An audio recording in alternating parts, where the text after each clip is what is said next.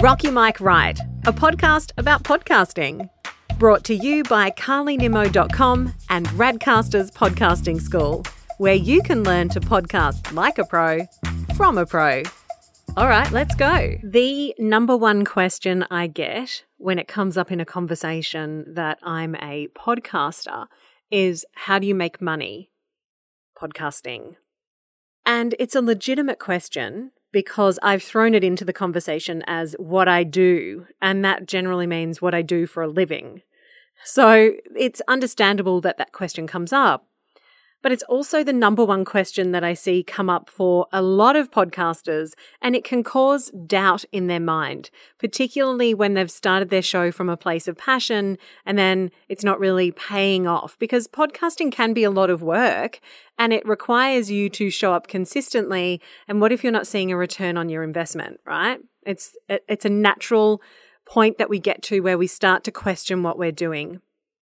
So today I want to talk about how all the different ways that we can monetize a podcast. And a lot of them I've done myself. So I'll share some personal stories around that. I guess where I want to start is like, how do you make money from a podcast? Well, the general podcaster doesn't necessarily, not directly anyway. We can make a few bucks here and there through sponsorship, but it's really through indirect ways that we can see a, a return on our investment. The only people really making money as podcasters are people who are working in a, you know, for a big broadcaster or a large organization creating content as, you know, for that organization. So, for example, here in Australia, broadcasters like the ABC or networks like Mamamia, and in the States, NPR or Gimlet, those kind of places do have jobs for people who are creating podcasts. But generally, those jobs are quite limited. It's not like the you do all the things that you do when you're a podcaster, like an indie podcaster. We handle pretty much everything, right? Like sometimes we may outsource editing or show notes written, or we have a VA who helps us to upload episode to our host. Maybe we have someone help us with our marketing, but generally it's a one person show, maybe a two person show if you're a co host. But you get what I'm saying, right? Where in a broadcasting sense, it's a whole team that works on the show. So there is a producer and there's often a writer and there's often someone who handles the organizing the interviews and there's someone who produces and edits and there's a marketing team and there's all these different elements where for us indies, we're often doing all of that ourselves. So what you would find in a job for podcasting is you'd be doing one element generally of the show. So that's really the only people who are making money or not the only people, but the only people who are making money from working in podcasting. The other way, I guess, that seems to be the pinnacle of success as a podcaster is sponsorship. I actually think it's quite a flawed and misunderstood form of monetization. And really, because the rates are quite pathetic. And they're not concrete, right? Like there's always room to negotiate. But industry standards for podcast sponsorship are pretty pathetic. You're looking at around, it depends on whether it's pre roll, mid roll, or end roll, but you're looking at somewhere between kind of 10 and maybe 30 bucks a spot per 1,000 downloads. When we come back to what podcasting, what the average podcaster is kind of getting in terms of downloads. And if you want solid information around this, I highly recommend going to check out a podcast that my dear friend who I've mentioned before, Elsie Escobar, co hosts with Rob from Libsyn, and it's called The Feed. They go through and regularly update these stats. But to give you a rough idea, if you're in the top, you're kind of in the top 50% of podcasters, if you're getting 150 downloads per episode after 30 days. Do the math, right? 150 downloads per episode is what most podcasters are getting in the first 30 days of release, which is the bulk of what we're going to get.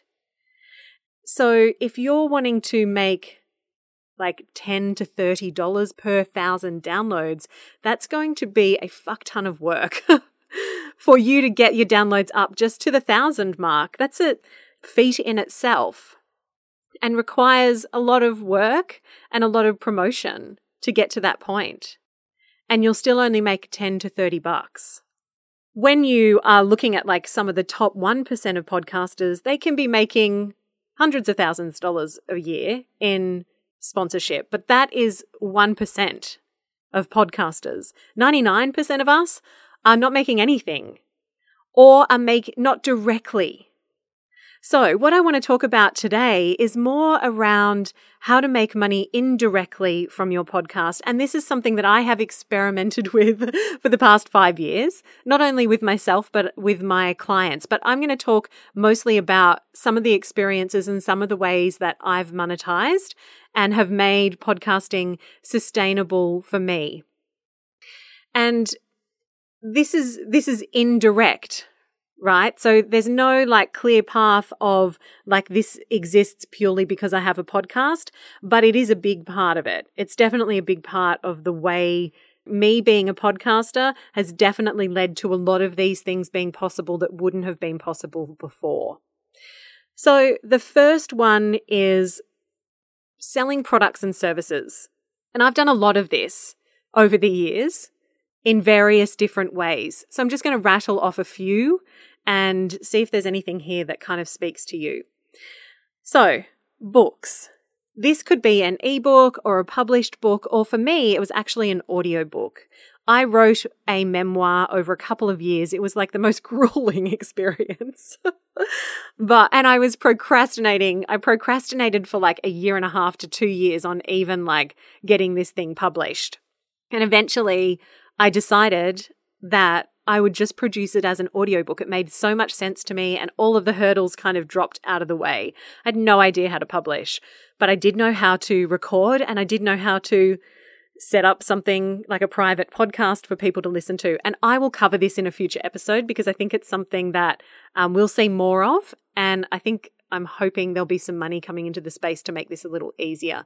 But that's one way, right? Like creating a book. For me, it was an audio book and I sold it kind of as a private podcast. And that worked quite well. So that's one way. Obviously, with that, there are limitations, right? Like a book is going to be relatively low cost, so you'd need high volume to make it worthwhile. Maybe. But for me, I just wanted to write a book. So it made sense and I made my money back and a little bit of extra cash, and that was great.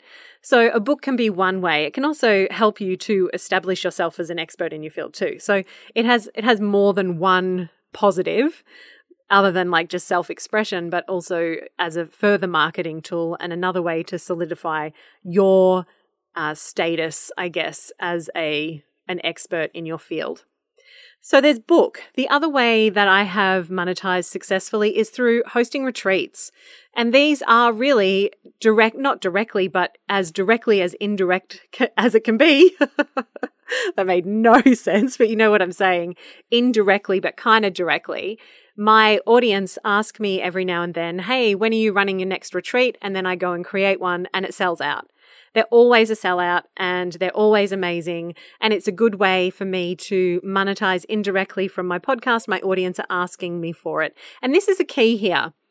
Have a think about what you're being asked for by your audience and then create things that kind of fit both that you feel like you want to create, but also that your audience are asking for. And that comes down to having conversations with them too, right?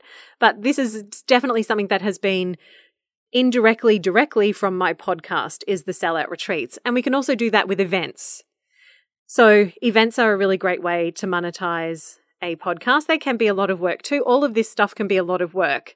But, you know, most of the stuff that actually works is a lot of work. I mean, if you're podcasting, you know that. It is it can be a lot of work, but it can be really rewarding too.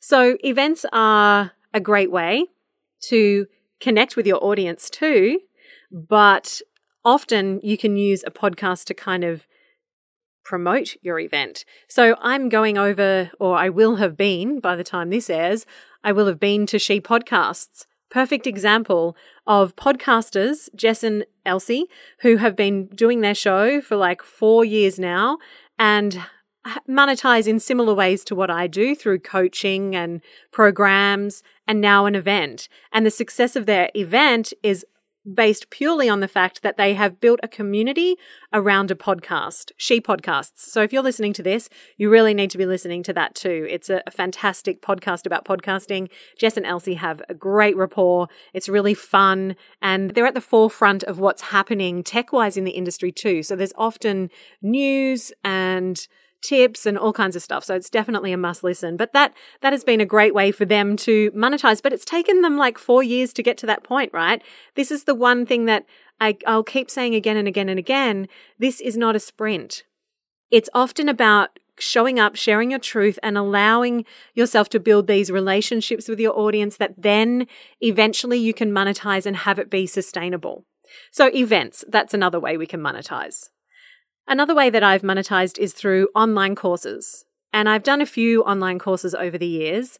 Uh, one of them, obviously, Radcasters, which was indirectly thanks to me being a podcaster that I created a, po- a online course around podcasting. Made sense because I had all the skills, was a voiceover artist, knew all about audio, but also had just launched my own show and had massive success with that. So it was a natural progression for me to create a course around that. And it was something that people were asking me for. So I created it. And it's not the only course that I've done. I also had a an online audio course that I did called Find Your Freak, and it was also hugely successful. It was a month long kind of course, and each day I would release an episode that was between kind of a couple of minutes long to 10 minutes long, and I released one for every day of that month. And it was a private podcast, which again I'll cover in a future episode. Uh, but it was, you know, it was greatly received and an easy way for me to monetize that was indirectly due to me being a podcaster. It made sense that I was creating an audio course. It was around content, Find Your Freak, it was called, and it was around content that I talk about regularly in my podcast. So it was a natural progression. So that was another way that I monetized. I tried my hand at memberships, which is something that people tend to prescribe as an easy fix, and I don't believe it is. Having run my own membership, I very much understand that the first thing we need to think about when it comes to memberships is have we got an audience there? Because the key with a membership is that, yes, it might seem like an easy sell because it's a low cost solution that's 20 bucks a month or whatever. So it seems like it would be an easier sell. But the one thing people don't think about is that if you don't have a huge audience, it's going to take a while for your membership to gain momentum, the same way a podcast would, but the same way anything we create does. But it means that you've locked yourself into constant creation for a, an indeterminate, is that even a word? In like a indeterminate, no, that's not the word. What is the word? For an unforeseen amount of time, indeterminate. That's a word, isn't it? I don't know. Anyway, you know what I mean? Like ongoing basis for probably not a great return for a really long time. I found memberships to be the hardest thing I've ever had to sell. In fact, I sold it off the back of Radcasters and then I opened it up.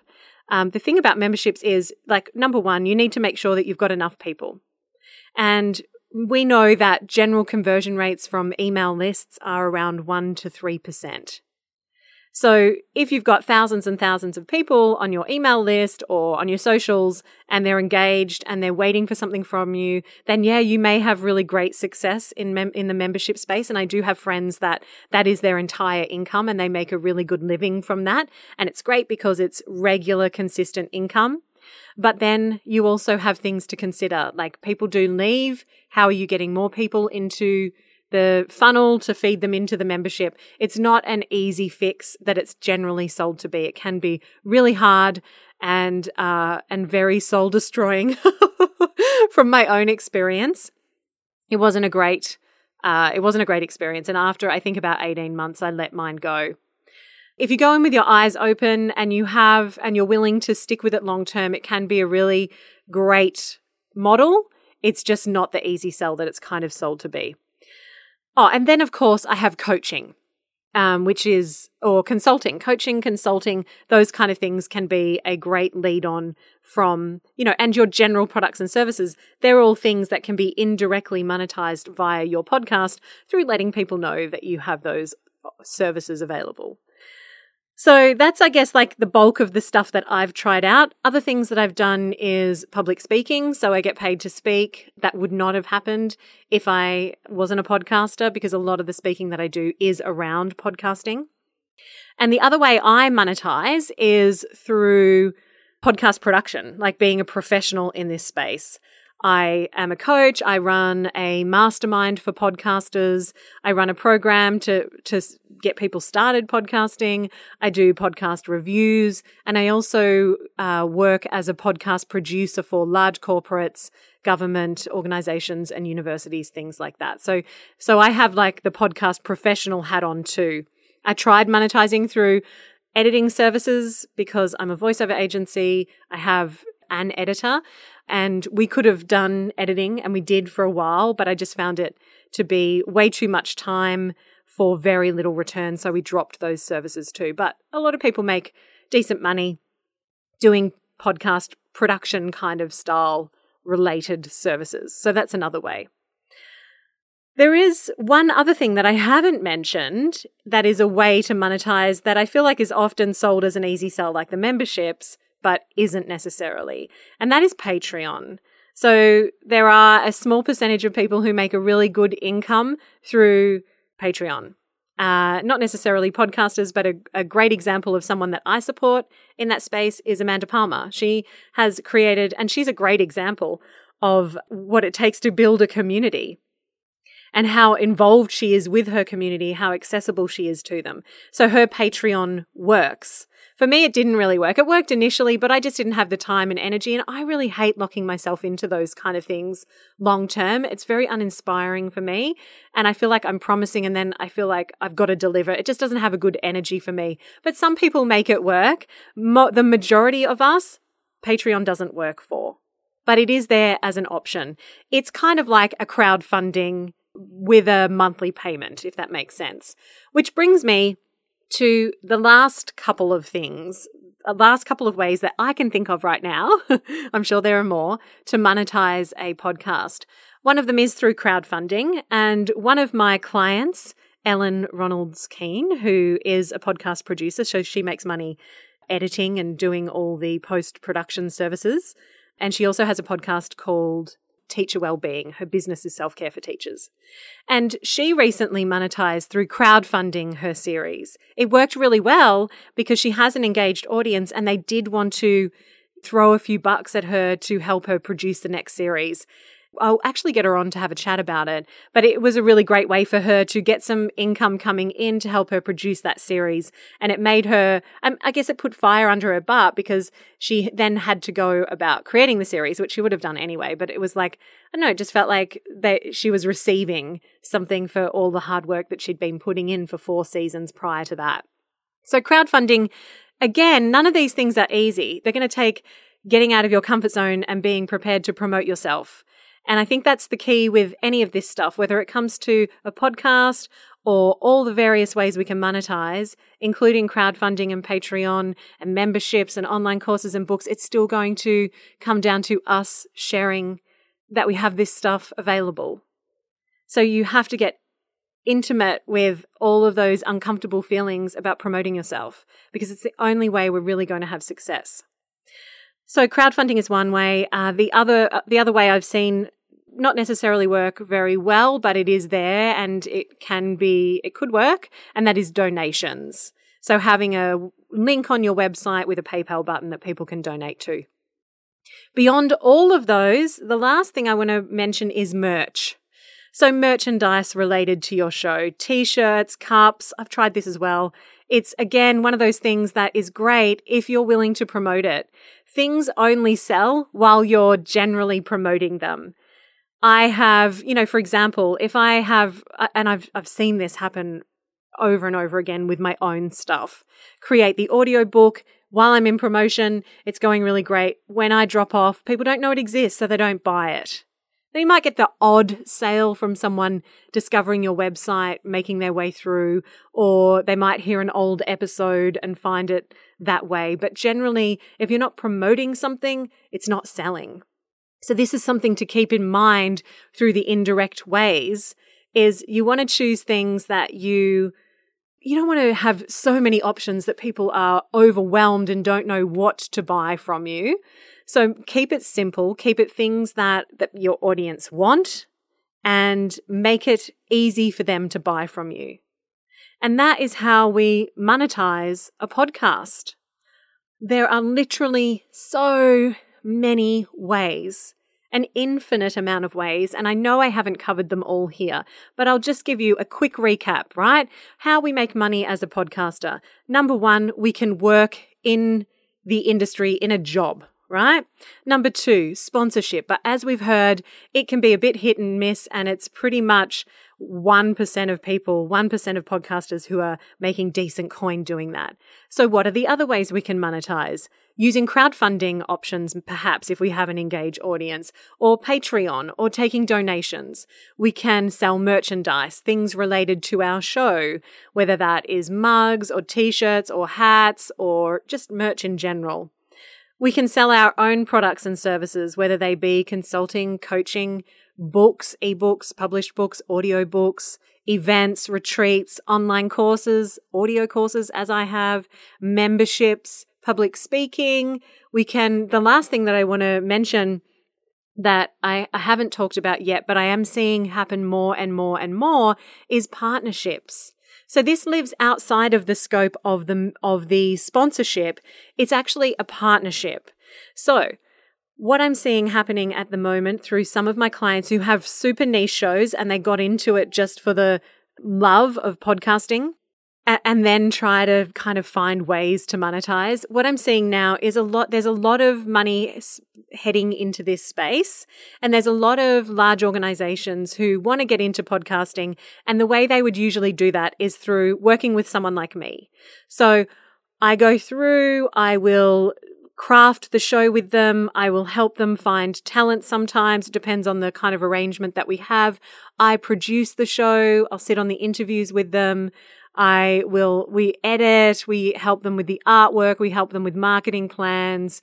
We basically do everything for them other than the, the creative stuff that we kind of need to collaborate on.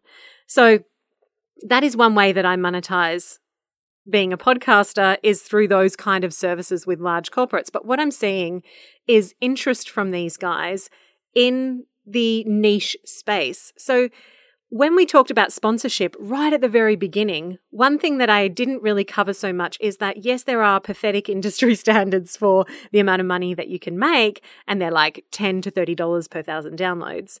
That is an industry standard, and it isn't necessarily as much as you can make. If you have the right niche and you have the right partnership, then you can charge a lot more than that.